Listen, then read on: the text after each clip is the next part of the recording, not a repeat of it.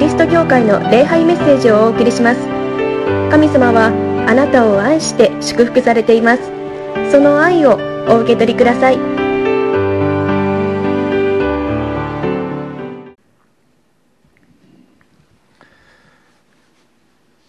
一週間の歩みを終えられてこのところに帰ってこられた皆さんを歓迎いたします、えー、この長かったこのコロナウイルスのですねこの蔓延が続く中でありますけれどもこのまん延防止等重点措置ですかそれが解除されてですね、少し、人数が増えてきたかなと思っています。まあ、それでも用心してですね感染しないように気をつけながら礼拝をしたいと思いますけれども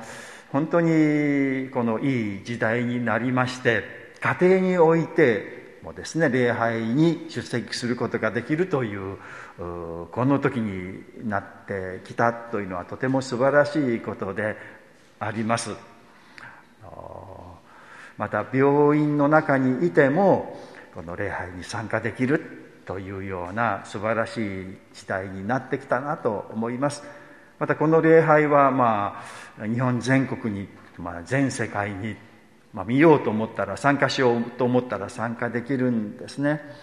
で思いがけない方々がですねずっと見ていてくださり喜んでいてくださる方もおられるんです。先週もですね広島の方から一人あの方があの見えたということですね。残念ながらちょっとあの住所をお聞きするのを聞き逃しまして分からなかったんですけれどももしもこれを見ておられたらまた連絡してくださいですね。あのつながっていきたいなと思っています。またですね礼拝に参加して本当に喜んで感謝して献金を送ってくださる方私たちの会員じゃないんですけれどもですね献金を送ってくださる方がおられるんですね。本当にそのこともあの嬉しいことであり感謝なことであります。ありがとうございます。あの郵便振り替えで送ってくださると住所が分かるんでお礼を差し上げるんですけれどもあの銀行振り込みにしてくださるとですねお名前しか分からない場合があるんですね。ですからそういう方はあのお手数ですけれども、まあ、メールとかあのお電話とかですねあの献金しましたということをお知らせしてくださったら嬉しいなと思います。あのまたあのお礼のお手紙をですねお書きしたいと思いますので教えていただけたらと思います。けれどもこのようにして礼拝をですねいろんな教会がこのようにネットで礼拝を配信できているということ本当に素晴らしいことですね。私たちの教会もそういうので少しの何らかの宣教のための役に立ったらと思っています。この礼拝もきっと神様がそのように用いてくださると信じております。今日もこの礼拝においてメッセージにおいて神様が慰めと励ましの言葉をかけてくださいます。その言葉を聞いてですね信じてですね今週もスタートしたいと思います。今日ですね今日の聖書の箇所からですね誰でも失敗しますというこの説教のタイトルを付けさせていただきました。第1のポイントですねすべてを許されるイエス様ということです。このところは、イエス様の弟子である、まあ、第一の弟子とも言ってもいい、弟子の代表であるペトロのこの大失敗が書かれてあります。イエス様が、この、逮捕されて捕まってしまうんですね。で、えー、ペテロは心配になってイエス様の後をついていく。で夜中夜です。昔は街灯などありません。まああの焚き火がしてあってみんながそこに集まっている。でそこで、えー、どさくさに紛れてですねペテロは焚き火に当たっていたらあの一人の女の人、まあ、女中と書いてありますね。近寄ってきてあなたもガリラヤのイエスと一緒にいたと言った。まあ人もいるしわから暗いしわからないだろうと思ったら焚き火の明かりで顔がちょっと見えたんでしょうね。あれこの人見たことがあるぞと。あの今捕まってあの裁判を受けているイエスと一緒にいた人ではないか。と、まあ、見つかってしまったんですね。で彼はまさか見つかるとは思わなかった指摘されるとは思わなかった急に言われたのでびっくりしてですね。えー、否定をするんですね。何言ってるのかわからないと、まあ、ごまかそうとするんですね。そしてちょっと場所を移動するんです。そうするとまた他のこの女の人が女中が彼を見つけてこの人はあのナザレのイエスと一緒に、えー、いました私見ましたみたいなですねことを言ってそうすると彼はですねそんな人は知らない関係ないと拒否をしてしまうんですね。で、そうしたら、あの、もうしばらくしたら、また他の人々が近寄ってきて、じっと彼の顔を見ていたんでしょうね。言うんですね。確かに、お前もあの連中の仲間だ。言葉遣いで、それがわかる。ですね。まあ、イエス様たちは、このイスラエルの国、細長く縦に細長いですね。で、え下の方と言いましょうかねあの南の方にエルサレムのこの都市があるんで神殿がある場所で上の方にですねという北の方にガリラヤ湖があってそこにそこを中心に活動していたまあ要は東北地方ですねで方言があったんですよね。アクセントも違ったんだと思うんですね。ですからもう言葉遣いってあのガリラヤ弁を話してるんじゃないかという感じですねオラ知らねえとかそんなことこう彼は言うんですけども言ってるその言葉がもう違うんだという。もうあのイエスの仲間この都会のねエルサレムの人間じゃないと。もうガリラヤの人間であのイエスの仲間じゃないかとこう指摘をされて。で慌てて彼は知らない。と言ってこのあの呪いの言葉さえ口にしながらというか嘘をついていないと嘘ついているなら神様から呪われてもいいなんてそんなこと言ってもいいのかなという恐ろしいような言葉をもう口に出してしまったということです。そうしたら、鶏がですね、鳴いたというんですね。昔鶏って時計だったんですね。時計なんてなかったですからね。大体鶏が鳴くと何時頃だろうみたいなあのことになってですね。鶏が鳴いたって。そうしたら彼ははっと我に返って実はあのイエス様が言われていたんですねあのあなた方はいなくなるんでしょってですねいなくなるんですよとイエス様が言われるといやいやそんなことはありません。いつまでもイエス様あなたと一緒にいますよ。ペテロにですねいやあなたは鶏が三度鳴く前に私を三回知らないって言いますよ。そんなことはありませんって。たとえ死ぬようなことがあってもあなたのことを知らないなんて言いませんと彼は言ったんですね。その下も乾かない。うちに彼は3回イエス様が言われた通りにイエス様を否定ししてしまったということですね。ではっと気がついてで彼はバッと外に駆け出し外で男泣きに泣いたということです。今日のこの第一のポイントですね。全てを許されるイエス様というのはこのマルこのマタイによる福音書のこの記事がここに書いてあることの是非ですね。このマタイによる福音書はイエス様の弟子であるあのマタイという人が書きました。で紀元前多分60年代に書かれたと言われているんです。イエス様が亡くなられたのはあの紀元30年頃だと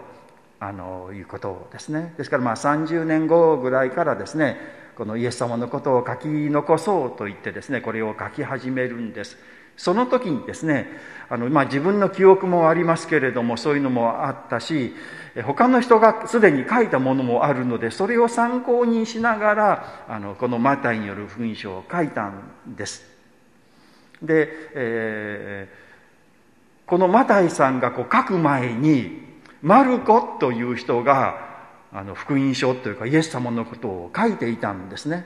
でそれは50年代に書かれただろうということですから10年前にあのマルコという人があの書いたんですね。それがあのマルコによる福音書ですね。それを書いた。でマタイさんはそれをマルコによる福音書も参考にしながらまあ必要なところはですねあのこの書き写しながらまあ、現代風で言うならばあのコピペですよね。コピーペーストと言いましょうかね。こうあのしたんですね。今だとちょっと著作権で問題がになるかなと思いますけれども、まあ、著作権なんていう考え方なんて全くない時代のことですね。ですから自由にこう引用してですねあの書いたんですね。でこのマルコという人はあのイエス様の弟子であるこのペテロさんですね。このペテロさんの、まあ、弟子だったんですね。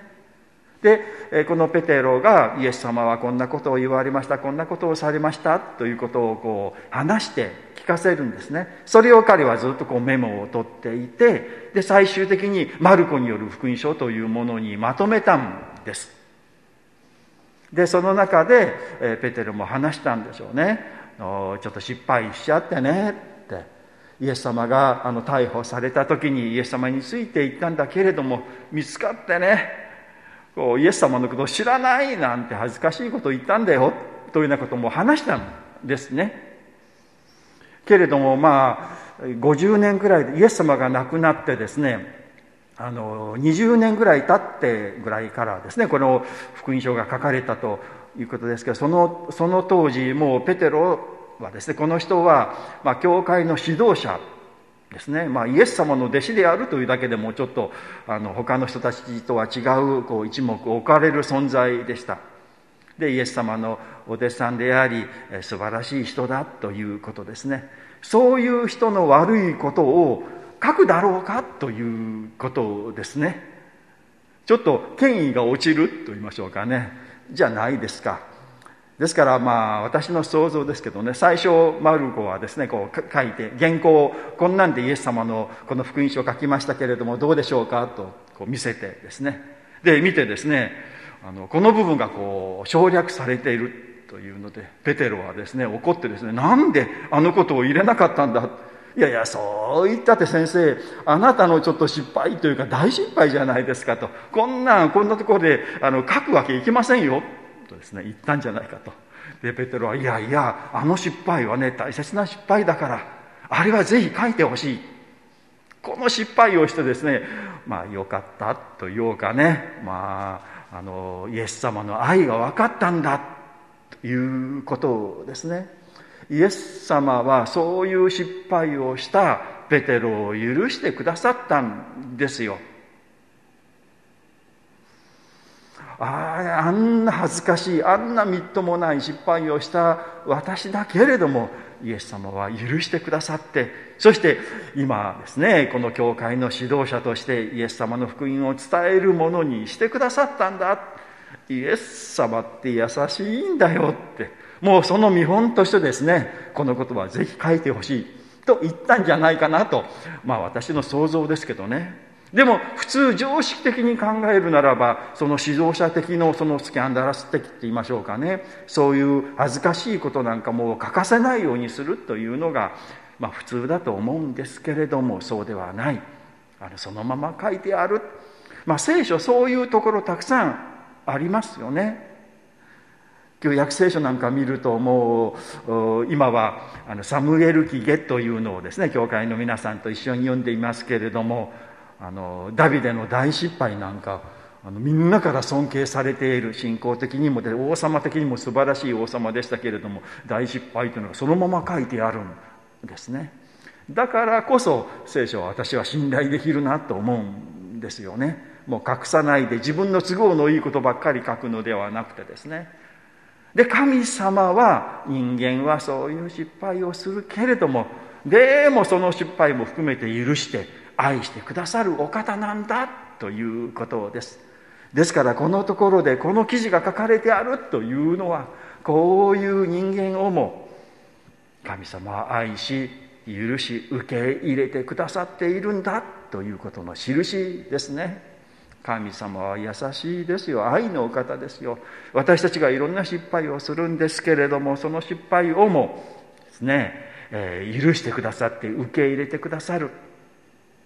また私たちの失敗をもう素晴らしい益へと変えてくださる。お方だということですね。第2のポイントですね。イエス様は弱い私たちを知っておられるということです。イエス様は神様であり、まあ、天におられ、まあ、私たちとはもう遠く離れたお方ですけれどもでも神様であることをやめられ人間になられ私たち人間と同じ生活をされた。そして私たち人間のことをよくもう自らの身をもって体験され分かっておられるということです。でこのところであのペテロは嘘をつくんですね。もうあの人なんか知らない関係ないんだと言います。どうでしょうかね。私たちもそういうところあるのではないでしょうか。とっさにちょっとこう嘘をついてしまうとかいや違うと言いながらあこれは嘘だけれどもなということあるのではないでしょうか。またですねまあ私たち周りの空気を読むと言いましょうか。その中でもう周りに流されてしまって正しいことを言えない嘘をついてしまう間違った行動をしてしまうということがあるのではないでしょうか。この時のペテロもそうですね。もうイエス様が捕まえられて裁判にかけられついにあの人が捕まったかってえー、ですね。中にはああよかったなとかね。ああいつかこの日が来ると思ったみたいな。まあ周りはみんなこう、まあ、イエス様が裁判にかけられているのが当然で当たり前だという空気の中です。その中でいや私はあの人の弟子ですって言えるかどうかですね。あなたあの人の弟子でしょうと言った時にあそうですと言えるかどうかということです。いや違うって言ってしまうんじゃないかなということじゃないでしょうか。の心理学の面白いあの実験というのを本で読んだことがあるんですけれどもいろいろまあ大学なんかですねあのいろいろこう研究のためにこう人をあのこのボランティアで来てもらったりですねアルバイトで来てもらったりと実験をするんですね。ある時ですね何人かこう集められてで質問をするんですね。でその質問に答えていくという、まあ、心理学の実験が行われたそうです。で、まあ、答えが質問の答えが A と B とあって明らかにこれは A が正しいって、まあ、思うわけですよ。でこの質問に対してあなたはどう思いますか？どう答えますか？と言ったら一番最初の人がですねこれは絶対 B ですよと答えるんです自信を持って確信を持って。で変だなってあの人ちょっとおかしな人だなってかってこんなことないでしょうと思っていると次の人も B って答えるんですよ。で、その次の人も B って答えるんですよ。その次の人も B と答えるんですよ。その次の人も B と答えるんですよ。その次の人も B と答えるのは、これが当たり前ですよと。で、次、あなたの番になりましたと。あなたはどう答えますか？ということですね。実は、あの、この、まあ、テストと試験はその人だけなんですよね。あとみんな桜でね、こう答えなさいということをあの言われていてですねみんな間違ったことを言って最後あなたはどう答えるという実験。どうですか？皆さんそういう中でいや皆さんちょっとおかしいですよ。これは A でしょって言いますか？それともいや私も B ですよって。まあ B かもしれないなってみんなが言うんだからって自信がなくなって言ってしまう。どうでしょうかね？で大体その実験はですねほとんどの人が B と答えるということですよ、まあ、空気を読んでね変な人だと思われたくないなみたいなね。本当は A だと思うんだけれども自信がなくなってでしょうかねいうこと。まあこれ私たちあるのではないでしょうか。周りのみんながもうこうなんだと言うともうそれに対して反対が言えないというか反対言っちゃいけないみたいなムード空気あるのではないでしょうかまあ、今回のウクライナの問題もですねソ連が本当に悪い本当にソ連が悪いんですけれどももうソ連をあのようにしてしまったというのはあの西側のですねの方も今までの在り方が間違っている部分はあると思うんですけれどもそんなことを言えないムードですよね。でやっぱり、まあ、私たちあのウクライナの方々困っているから本当にあの助けたいと思いますけれどもでもそのようにしてしまったということは反省すべきことだなと思いますけれどもそれもこう言えない状況というのは世界の空気があってみんながそのようになっている中で言えないということですね。でもペテロはその空気に流されてしまってとんでもないイエス様を知らないなんて言ってしまったけれどもイエス様はそれを分かってくださるということではないでしょうか。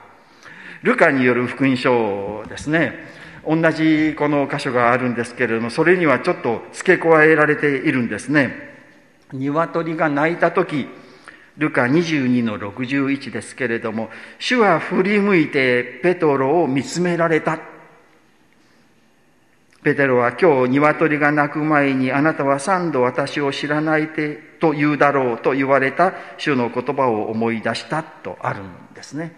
鶏がこうコケコッコーと鳴いたって。で、彼ははっと気がついてパッとイエス様の方を見たんでしょうね。だからイエス様もパッと目を上げてきっとペテロと目と目があったんですね。その目はどういう眼差しだったのかなって「なほらお前言った通りだろう売りのことを知らないと言っただろう」とかいうような目ではなかったと思うんですね。人間の弱さを知っておられる本当にこう憐れまれるというか優しい目つきだったんじゃないかな眼差しだったんじゃないかなと思うんですね。で彼はもう思わず外に出て泣いてしまったということですね。今日これからですね新聖歌の221番をあの歌いますけれども実はこの新聖歌先週も歌ったんですね。同じ歌なんですけれどもあえて選んだんです。先週はあの止める青年の話ですね。あの西山さんがあのしてくださいました。でこれは一節「あのああ主の瞳眼差しよ」とえー、清き見舞いを去り行きし、止める和光を見つめつつ、嘆く渡れぞ、主ならずやというのが一番ですよね。二番がペテロのことを、この時のペテロのことを歌っている賛美ですよね。ああ、主の瞳、眼差しよ。見たび我が主を否みたる。岩きペテロを顧みて、許すはたれぞ、主ならずや。ということですね私たち弱くて本当に空気に流されて正しいことをこうだとも言えないところがあるでもそのこともイエス様はちゃんと分かっていてくださり許してくださるということですそういう空気に流されて正しいことを言えないことがあるかもしれない私たちをちゃんと憐れんでくださり許してくださるお方だということですね。そういうお方を私たちは知っているしそういうお方を信じているんです。第3のポイントですね。神様をどんな時も信じようということです。このところでペテロはこの本当にこう泣いたんですね。どうして泣いたのかなということを考えるんですけれどもどうでしょうか？ね。イエス様をですね知らないと言ったけれどもその約束を守れなかった。まあ自分を保身のために自分がこう言ってしまったというこの後悔だったんじゃないかなとは思いますけれどもですねあのまあペテロの気持ちというか考えるならばですねペテロはイエス様を信頼していたんです。でこの方はただの人じゃないとても素晴らしいことを行う人だと。このひどい世の中って言いましょうかね。この世界を変えてくれるお方だ。そう信じてですね仕事を辞めてですねイエス様についていったんですね。そして、え、3年間イエス様と一緒にいていろいろ話を聞いてこう旅をしてまた福音を伝えていたんです。でその信頼をしていたイエス様が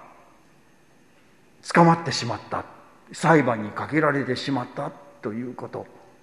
今までイエス様はいろんな危機がありました。いろんな難題をですねこのまあこう言われてまあ、大手飛車取りと言いましょうかね。どっちをどう答えてももうこの窮地に陥るというような難問をですね突きつけられても上手にですねそれに答えてですねかえって質問した人をですねやっつけるみたいなねあのことをされてどうだってね私たちのこの先生はすごいだろうというふうにこうあの嬉しかったんですけれどもこのところに来てこう捕まってしまった。抵抗もしないでですね。捕まってしまって裁判にかけられてしまったという状況。何なんだと。今までのこの3年間は何だったんだと。信じていたのにひどい目にあったというか。何かこの人を信じていたのは間違いだったんじゃないか。とですねこう思ってしまう。まあ、屋根に登ったならば後ろのはしごを外されたという感じ。前に進むこともできないし帰ろうと思っても帰ることができない、まあ、惨めな自分というかそういうものじゃないでしょうか。けれども本当はそうではないんだということをですね。それでもそれでもイエス様を信じ続けるべきなんです。信じ続けられませんよね。もう捕まってしまってですね。まあまだこれからのことはわからないですけれどもこれからはあの十字架にかかってこう殺されるというもうあの死刑というのになってしまう。もう信じてついていってもどうしようもない状況ですね。けれどもけれども信じるべきなんですよ。信じ続けるべきだということです。まあ、このところでペテロが泣いたというのはもうこのイエス様を信じ続けられなかったという自分自身に対する情けなさというのもあるんじゃないかなと思うんですね。こう自信がなくなってしまってこの人についていって大丈夫だろうかいやこの人についていってもダメじゃないかなみたいな疑いと言いましょうかね恐れというものに彼は負けてしまったということではないでしょうか。まあ、けれどもそれはもう仕方のないことですね。彼を責められないこのように状況になって自信を失いですね。もう意気消沈してしまうというのは当たり前のことです。けれどもけれどもけれどもそれでもそれでも神様をですねイエス様を信じ続けるということです。聖書ですね、旧約聖書のですね、イザヤ書55章の9節イザヤ書55章の9節こうあります。お聞きください。天が地を高く超えているように、私の道はあなたの道を、私の思いはあなたたちの思いを高く超えている。天というのは地よりもはるか上にあるように。神様が私の思いは皆さんの考え方とは違うんですよと。皆さんがこう思うと思う。その思いをはるかに超えた。皆さんにはわからない不思議な計画をちゃんと持っているんですよ。というのが神様なんですね。このところでイエス様を信じて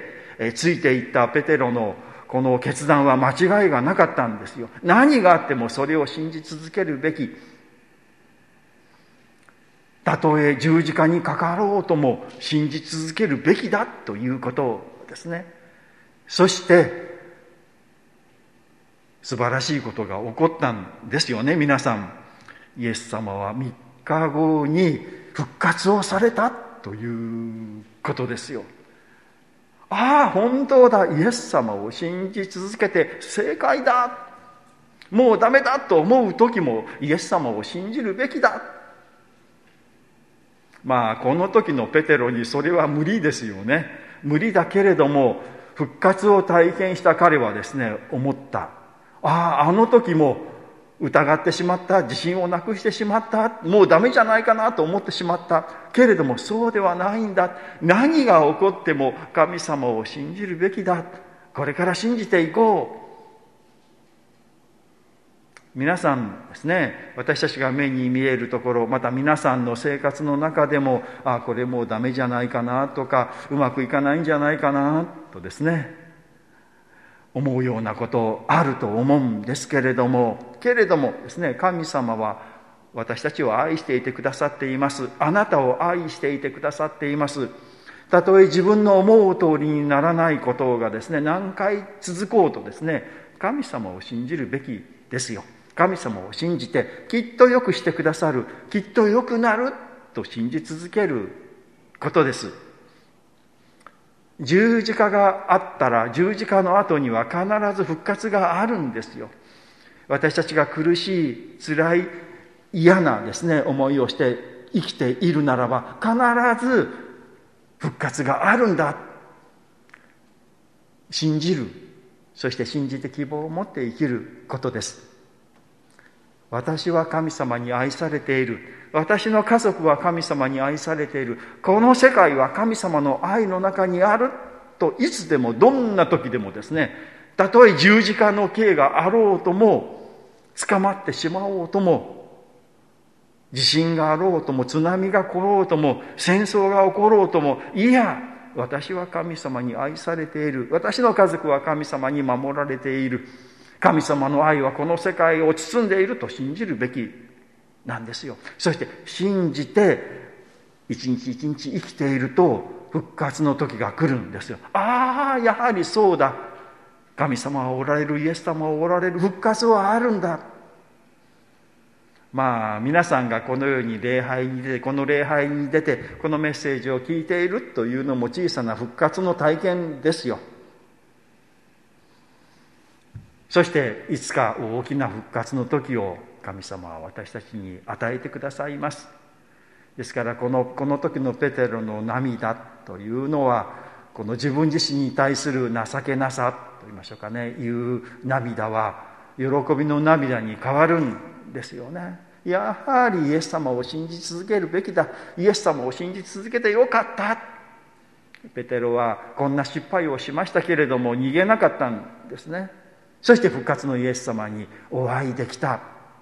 いろんなことがあって思いようにいかない時があっても皆さん逃げないで神様を信じ続けてください。きっと神様はよくしてくださる。それでも私は神様に愛されている。必ず復活の体験を復活の時が来ます。お祈りをいたしましょう。神様私たちは弱いものです。自分を守るためについ嘘をついてしまうこともあります。また周りに影響されて正しいことができなかったり真実を見失ってしまうこともあります。けれどもあなたはそんな私たちを知っておられそしてそれでも私たちを愛し許し救ってくださいます。ありがとうございます。この一週間もこれからもあなたを信頼いたします。どんなことがあっても何があっても神様あなたの愛を見失わないで、えー、あなたを信頼してまいります。そして十字架の後には必ず復活があると信じ希望を持って歩んでまいります。この一週間もどうか導いてくださるようにお願いをいたします。この世の中いろんな苦しいことがあります。特にウクライナの戦争は本当に悲惨なものであり一日も早く終わってほしいと願っております。あなたが望んでくださり最善になしてくださるようにお願いをいたします。また今、えー、避難されているこの方々の上に望んでくださり今日必要なものを与ええー、未来を与え希望を与えどんな時も諦めないで生きていくことができるように助けてください。感謝します。イエス・キリストの皆によってお祈りをいたします。アーメン。それではしばらく成長の時目標の時を持ちましょう。桃谷キリスト教会の礼拝メッセージを聞いてくださりありがとうございました。ご意見ご感想などを聞かせていただけると幸いです。神様はあなたが大好きで救ってくださいました。安心してお過ごしください。